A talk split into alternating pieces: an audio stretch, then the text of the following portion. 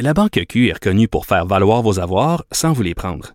Mais quand vous pensez à votre premier compte bancaire, tu sais, dans le temps à l'école, là, vous faisiez vos dépôts avec vos cents dans la petite enveloppe. Là. Mmh, c'était bien beau. Mais avec le temps, à ce compte-là vous a coûté des milliers de dollars en frais puis vous ne faites pas une scène d'intérêt. Avec la Banque Q, vous obtenez des intérêts élevés et aucun frais sur vos services bancaires courants. Autrement dit, ça fait pas mal plus de scènes dans votre enveloppe, ça. Banque Q.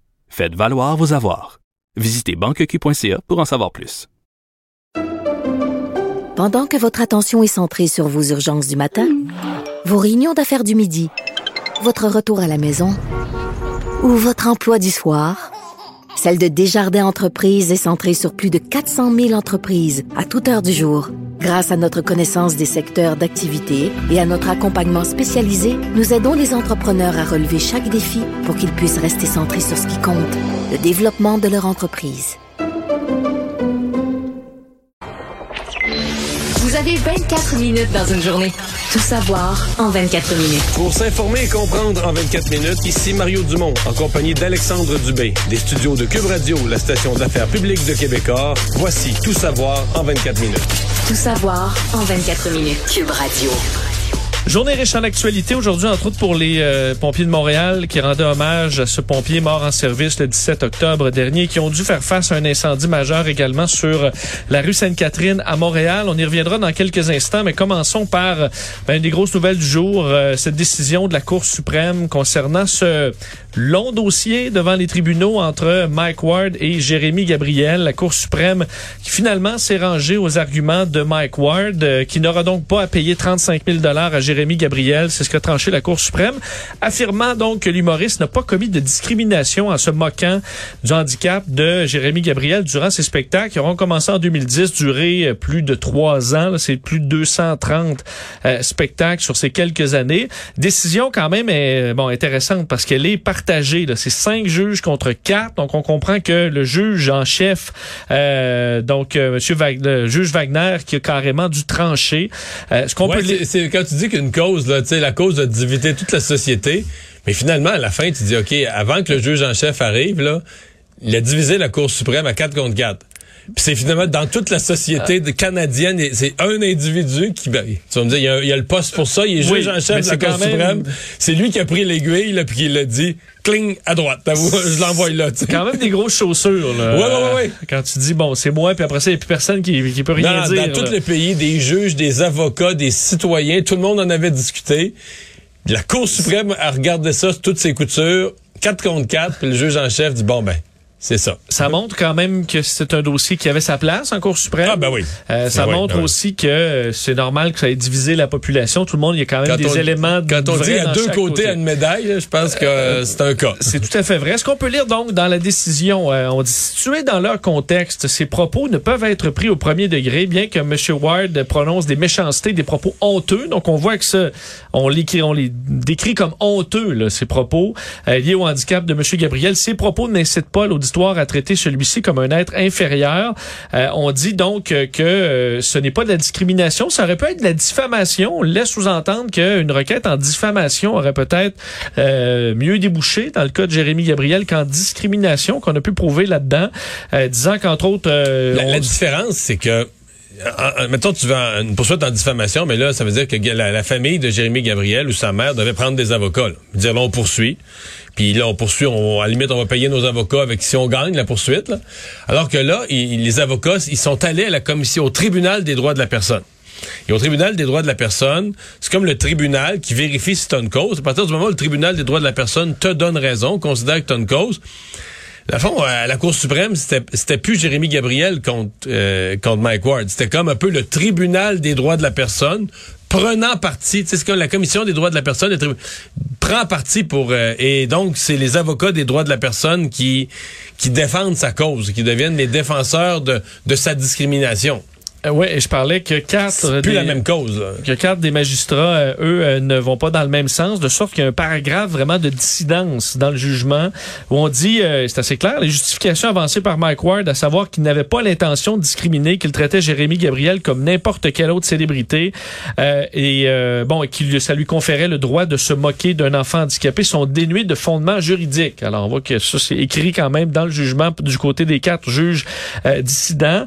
Euh, les cinq autres ont quand même mentionné que, selon eux, on présuppose que la, la société est tolérante envers les expressions qui sont impopulaires, désobligeantes ou même répugnantes. Alors, en voulant dire, c'est pas parce qu'on les approuve euh, des commentaires répugnants qu'ils sont interdits quand même dans la société. Et tu faisais référence au tribunal euh, des... Euh, donc, enfin, la Commission des droits de la personne et des droits de la jeunesse. Rappelez que ça a été l'étape numéro un en deux mille quinze, donc ça remonte quand même, euh, qui avait condamné Mike Ward à verser le trente-cinq mille dollars à Jérémy Gabriel, sept mille dollars à sa mère à titre de dommages moraux et punitifs. Euh, ça avait été renversé en partie en appel en deux mille dix-neuf. Le jugement qui avait été maintenu, euh, le dédommagement à Jérémy Gabriel avait été maintenu, mais on avait euh, annulé le sept mille dollars à la mère euh, pour euh, dommages moraux. Alors ça s'était poursuivi finalement jusqu'en Cour suprême. Euh, décision qui a été rendue aujourd'hui. Jérémy Gabriel lui-même a fait un point de presse aujourd'hui. Euh, était assez émotif, disant quand même que pour lui ça avait été un honneur d'avoir été fait partie prenante de ce débat et d'avoir eu son mot à dire. On peut écouter un extrait de Jérémy Gabriel aujourd'hui. Je ne regrette absolument rien de ce qui a été accompli depuis les dix dernières années. Au cours de ces quelques années de combat, j'aurais plus appris sur l'humiliation que j'aurais souhaité en apprendre pendant toute une vie. Cela dit, aujourd'hui, je peux me considérer heureux et fier de ce qui a été accompli. Je souhaite de tout mon cœur que la réflexion collective sur laquelle nous nous sommes penchés aura un effet sur l'acceptation de la différence et du respect que requiert la nouvelle réalité qui nous attend. Je nous souhaite à tous de vivre dans un monde où les différences n'inspireront plus à des propos discriminatoires, tant sur un spectre privé que public. Et il a euh, envoyé un message aux intimidateurs à la fin, disant que chaque insulte, chaque blague, chaque menace de mort aurait été une raison de plus pour lui pour poursuivre ce combat, disant « Vous avez été l'essence qui a alimenté mon combat ». Alors c'est le message qu'il avait à lancer à ses intimidateurs. Mais il a raison de dire qu'il y avait une cause. Là. Sa cause s'est rendue. Alors, il a gagné à des instances inférieures. Euh, il a perdu à la fin à la Cour suprême dans un jugement à cinq contre quatre. Donc, il avait une cause. Il l'a posée jusqu'au bout. Et il l'a poussé, pardon, jusqu'au bout. Et il a, à mon avis, il a réagi ce matin avec, avec maturité à la décision de la Cour suprême. Histoire très inquiétante sur la Côte-Nord, à Longue-Rive. Les policiers de la Sûreté du Québec sont présents et à la recherche d'une femme de soixante-six ans, Isabelle Perron, qui n'a pas été vue depuis environ six semaines. Euh, bon, alors, quelques détails ça, assez particuliers. C'est une première partie inquiétante, ouais, quand même. C'est une longue disparition. En même temps, c'est un adulte, là. Je veux dire, un adulte qui vit seul... Euh...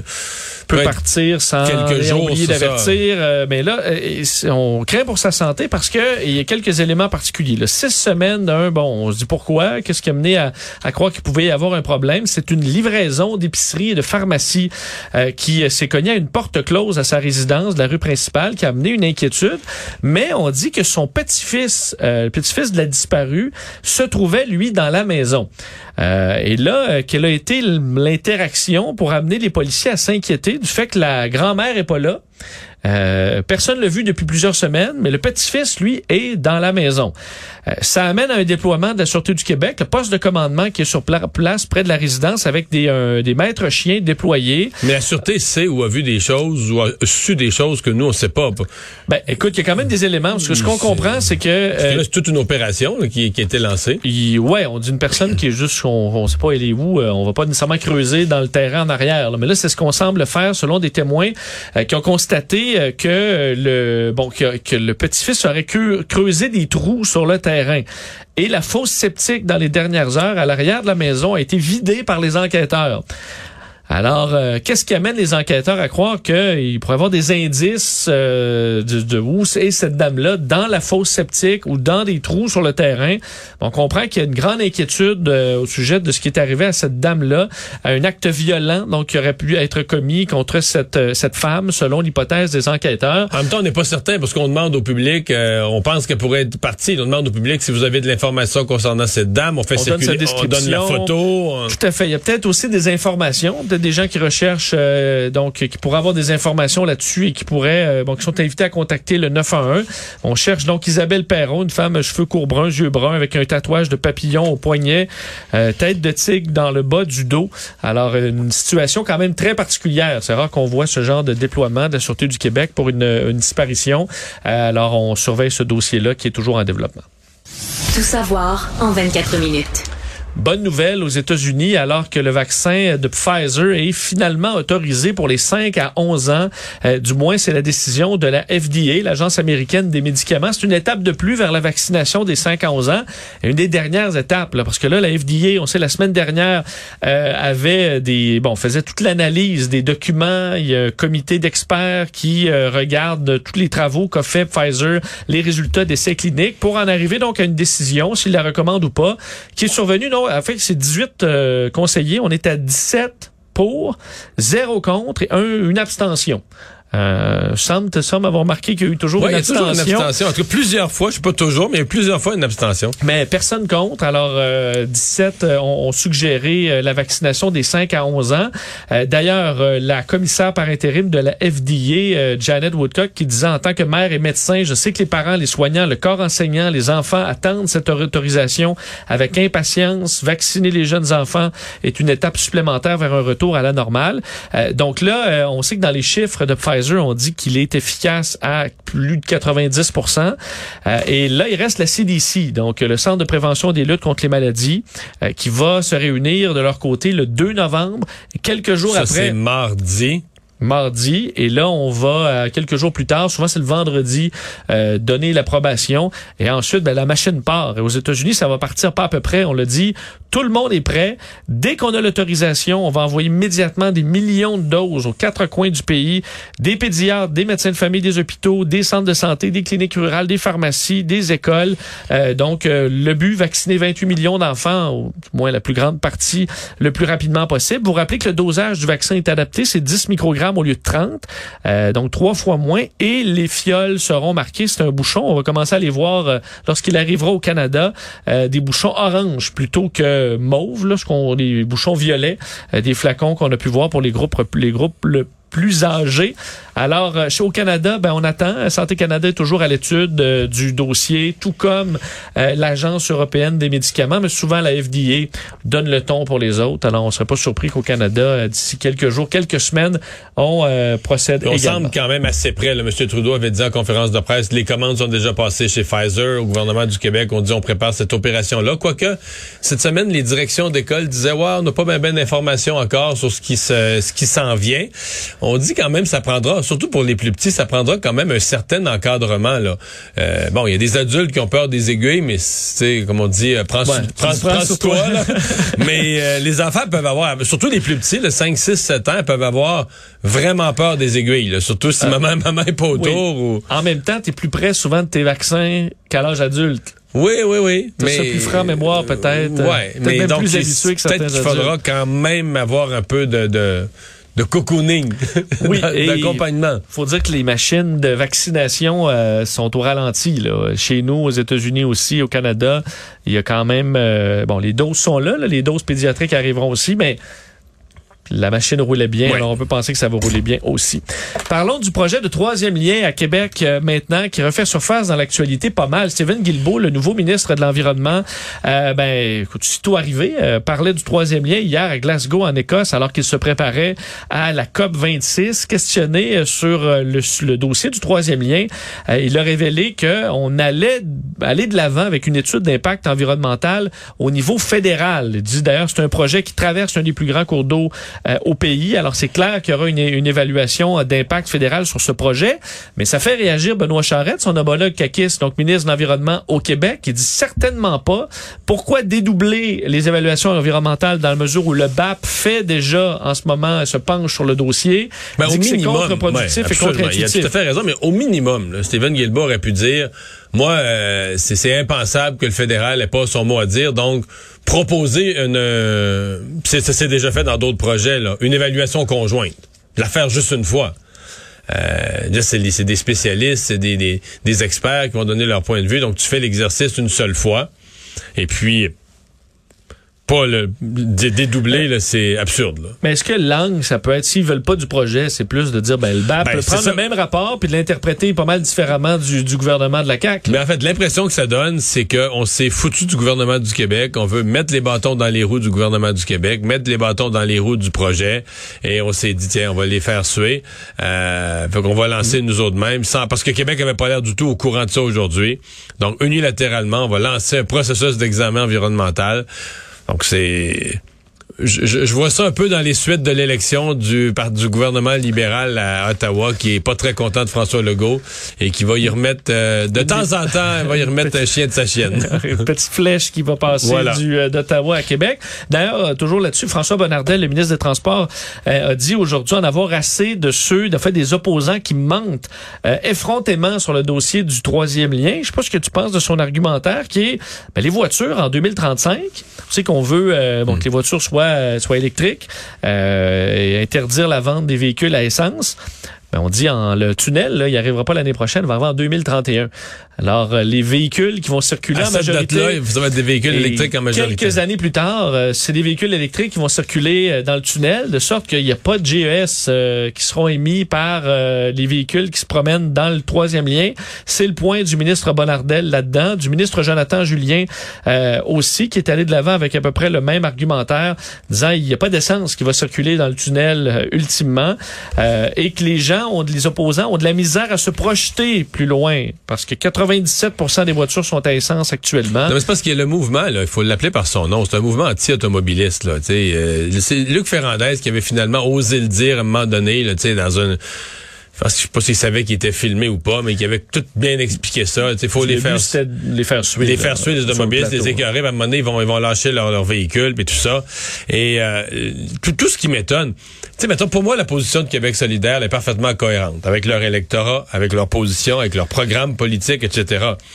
Quand je vois le, le Parti libéral du Québec chanter mot à mot la même chanson, alors qu'eux étaient, on crée le bureau de projet, pas nécessairement contre, on joue un bout de temps ces deux tableaux, mais là, bon, on veut pas être moins vert que Québec solidaire, il y a comme une compétition pour être vert aussi foncé que l'autre, puis finalement, on, on en vient qu'à dire la même chose. Je, je, je ne vois pas, peut-être que je me trompe, mais je ne vois pas que le vote libéral soit un vote anti-automobiliste comme le vote de Québec solidaire. Alors j'ai l'impression que les libéraux sont...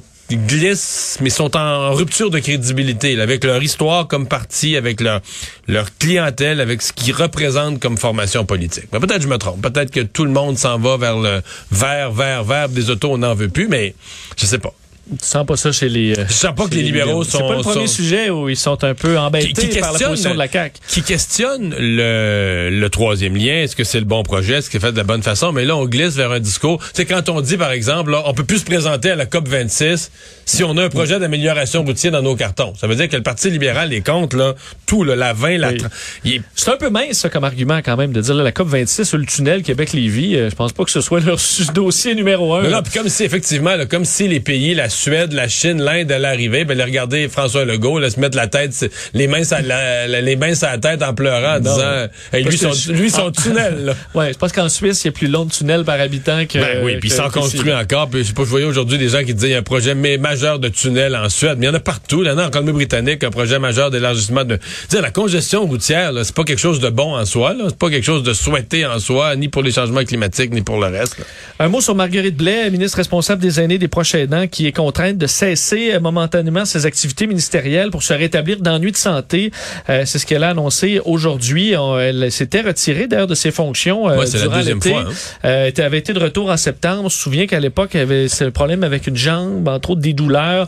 Euh, bien là, elle doit reprendre une pause à nouveau. C'est Christian Dubé, le ministre de la Santé et des Services sociaux, qui prend en charge ces dossiers. On peut quand même imaginer que M. Dubé, il, ouais. il manque pas de dossiers. Là. Mais il semble qu'il y a ces deux problèmes. On parle d'un ennui physique combiné à un surmenage. Exactement, de prendre une pause euh, donc euh, reliée à un épuisement professionnel. Elle dit, je dois écouter les conseils de mon médecin, prendre un temps de repos afin de revenir en pleine forme. On sait que Nadine Giraud, aussi ministre des Relations internationales de la francophonie, et ministre de l'Immigration, euh, a annoncé qu'elle quittait ses fonctions pour quelques semaines aussi, le temps de se remettre d'une, d'intervention médicale mineure. C'est des humains, nos politiciens, alors des fois, ils ont besoin de, d'une pause. Euh, moment très touchant aujourd'hui euh, vers euh, en fait dans le Vieux-Montréal, c'était l'hommage, les funérailles du pompier Pierre Lacroix, mort en devoir le dix-sept octobre dernier alors qu'il portait secours à euh, des plaisanciers en détresse dans les rapides de la Chine. Euh, on parle là, et Mario, quand les pompiers convergent là, pour rendre hommage à l'un des leurs qui est tombé en devoir, c'est, c'est impressionnant. C'est des milliers de pompiers qui sont arrivés de partout au Canada, même des États-Unis, euh, pour rendre hommage à un des leurs. Ouais, c'était impressionnant les images là, autour de, de, de la basilique. Là. Ah oui, cortège euh, qui a accompagné l'urne renfermant les cendres du pompier de cinquante-huit ans jusqu'à la basilique Notre-Dame. C'est là qu'avaient lieu les funérailles. Collègues, amis, dignitaires étaient présents. Euh, moment très émouvant alors qu'on a vu les pompiers arriver avec euh, bon lentement, avec l'urne, le casque de pompier du défunt, son képi, au son de la chanson « Si Dieu existe ». Alors on peut penser que c'était très touchant. Euh, tout le monde le décrit comme un bon père de famille, euh, quelqu'un que sous ses airs euh, tough se cachait un homme accessible, sensible, toujours prêt à écouter. La plupart ont tous retenu à quel point c'est un homme dévoué pour aider les gens. Euh, on disait, on se souviendra à jamais du pompier Lacroix qui est mort exactement comme il a vécu en aidant les autres. Premier pompier à mourir en devoir au Québec depuis deux mille douze. Valérie Plante y était, a parlé de, euh, d'un homme courageux et dévoué. Richard Lafortune, vice-président de l'Association des pompiers, parlait d'une force de caractère, un courage, un engagement exemplaire. Et tout ça arrivait au moment où euh, Montréal ouais, était frappé par un incendie majeur. Qui amenait alerte euh, première, deuxième, troisième, quatrième alerte à, à, à chaque quelques minutes, chaque cinq minutes, là, on voyait que le feu était plus important que ce qu'on ce qu'on avait imaginé, on ajoutait des alertes là. Ouais, on peut penser que écoute, tous les pompiers qui n'étaient pas à la cérémonie euh, ont été euh, envoyés sur les lieux ou presque. Je pense qu'au sommet, il y a eu une centaine de pompiers là, qui intervenaient sur l'incendie rue Sainte-Catherine. Oui, donc sur euh, la rue Sainte-Catherine, immeuble résidentiel et commercial, euh, donc les, les flammes ont pris naissance vers neuf heures au niveau de la toiture euh, du bâtiment de trois étages, au cœur du, du village, donc à Montréal. Euh, restaurant de sushi qui est au rez-de-chaussée, des logements aux deux étages supérieurs, euh, parlait donc d'une bonne centaine de pompiers qui euh, se sont retrouvés sur les lieux pour tenter de maîtriser l'incendie. Euh, personne n'a été blessé. Dommage matériel important. On voyait le panache de fumée à peu près dans toute la ville. Euh, on soupçonne, selon plusieurs personnes dans le secteur, des gens euh, dans l'immeuble, euh, des possibles sans-abri qui auraient voulu se réchauffer parce qu'il y a des, des endroits qui sont euh, Mais des ce qu'on euh, appelle des, squat, des squatteurs. Des squatteurs qui auraient voulu se réchauffer. Il y avait un, un barbecue, entre autres, qui aurait été euh, probablement mis à, sur un des balcons. Alors, euh, c'est possible. Il y a eu il y avait eu un incendie déjà le vingt-huit mai dernier. Alors, c'est un bâtiment qui avait été la proie des flammes. Alors, il y a enquête euh, et euh, bon, on verra quels seront les, euh, les, les résultats de cette enquête. Mais, on Mais c'est certain que ça raconte, ce si c'est des squatteurs, ça raconte quelque chose à propos de ce quartier qui en arrache, là. Avec beaucoup d'itinérance, euh, quartier pas propre, euh, faut nommer les choses là, euh, entre autres, et les commerçants, tu sais, qui ont essayé de, qui ont traversé la pandémie, qui ont essayé de garder le quartier vivant. C'est quand même le village là, je veux dire euh, pour la communauté gay, mais pas juste pour la communauté gay, c'est quand même beaucoup, beaucoup de touristes. C'était un des coins. Puis l'été, on se force ouais, pour mettre. Plus festifs. Oui, oui. Euh... Puis l'été, on se force pour mettre ça beau, des terrasses. On ferme la rue Sainte-Catherine, on met les terrasses dans la rue, on décore tout ça avec des, des boules, de, boules couleurs. de couleurs, c'est magnifique, mais tout ça. Mais c'est comme à un moment donné, il faut, comme on dit, il faut que les, les commerçants soient aidés par la ville, soient... On peut pas avoir un quartier là, où... Euh, si T'as a... l'impression un peu d'être dans le... le, le... Tu sais, des rues de, du Bronx dans les des années quatre-vingt-dix, là. Le pire de New York, où tu, le coin, misère, là, c'est, la c'est pas, on est là, on passe ici tous les jours, là. C'est pas, ceux qui connaissent pas le coin vont peut-être penser qu'on exagère, mais non, grand problème de toxicomanie, les policiers qui réagissent vraiment aux cas les plus extrêmes de violence, parce qu'ils auraient à réagir à tous les coins de rue sans arrêt, là. Alors, ils viennent uniquement quand il y a vraiment un problème majeur. Alors, c'est, c'est assez triste ce qui se passe dans le secteur, ça c'est vrai. Euh, Dossier beaucoup moins lourd, celui-là, euh, Mario, les costumes de Squid Game. Comment ça, moins lourd? Ben, Même je... le premier ministre a dû s'en mêler, euh, Vincent. Oui, oui, c'est vrai. c'est vrai, parce que euh, je, bon, euh, le, le ministre de l'Éducation, hier, le faisait. Là, c'est au tour du premier ministre de parler des costumes de Squid Games. Euh, est-ce que les, la décision de certaines directions d'école d'interdire ce costume inspiré d'une émission de télévision violente, est-ce que c'est acceptable? Selon François Legault, euh, c'est un geste extrême et pas acceptable, donc, de, d'interdire ses costumes. Il disait que quand il était jeune, on se déguisait en sorcière, en monstre, euh, et c'est pas parce qu'on voulait appuyer les sorcières et les monstres. Bon. Alors, il dit, on est rendu dans une société où bientôt on n'aura plus le droit de faire quoi que ce soit. Euh, cette série, Le jeu du calmar, qui fait beaucoup réagir. On voit, là, j'en ai vu dans des magasins, là, il y a des, écoute, des stands, là, Squid Games, tous les costumes sont là. Les costumes, quelqu'un qui n'a pas écouté la série, là, ont rien de violent en soi. Là. C'est une combinaison euh, One ça, Piece que... rouge avec un masque de gardien. C'est ça, mais c'est parce que quand tu voyais la série, puis je l'ai pas regardée vraiment, mais ma blonde l'a regardée, donc je sais ce que c'est. Je l'ai vu un peu euh, au-dessus de son épaule, mais... C'était évident que ça allait être des costumes d'Halloween. Là. C'est des décès, c'est des habillements caractéristiques. La série est la plus populaire de l'histoire de Netflix. C'était pas une grosse prophétie de deviner que... C'est ça, le costume de l'année. Ça allait marcher à l'Halloween. Visuellement, c'est, impr- c'est, c'est catchy, là. C'est coloré. Ouais. Euh, puis justement, ça, ça fit quand même bien avec des, des jeunes, mettons, euh, de dix douze ans. Là. Même s'ils n'auront pas écouté la série... C'est, ça peut être un beau costume. Mais là, le fait que, le fait que, mettons, que les écoles l'interdisent, ça, pour les jeunes, là, on l'y veut encore plus, d'après moi, là. Tout à fait. Tout à fait. Mais si tu te déguises en Jack l'Éventreur, là, est-ce que c'est mieux? En Freddy, là. En Freddy, là. Je, je sais pas. À vous de voir. Mais même en super-héros, là, les super-héros, ils se battent tout le temps, là. Ben, il y a des super-héros méchants aussi qui veulent exterminer la population euh, du monde entier. Du monde entier. Alors, c'est pire euh, que Squid Game. C'est pire que Squid Game. Et euh, terminé avec la reine euh, Élisabeth deux, euh, Mario, qui a quatre-vingt-quinze ans, doit prendre un repos un peu plus long que prévu. Hein. Euh, en, en Royaume-Uni, on surveille ça d'heure en heure. Elle devra se reposer pendant encore au moins deux semaines sans aucun déplacement officiel. Elle qui avait annulé sa présence. Sa présence à la C O P vingt-six. Euh, elle a eu une nuit, entre autres, à l'hôpital euh, et c'est sa première hospitalisation depuis deux mille treize. D'habitude, elle est en forme quand même. Elle a eu des examens euh, préliminaires à la teneur non précisée.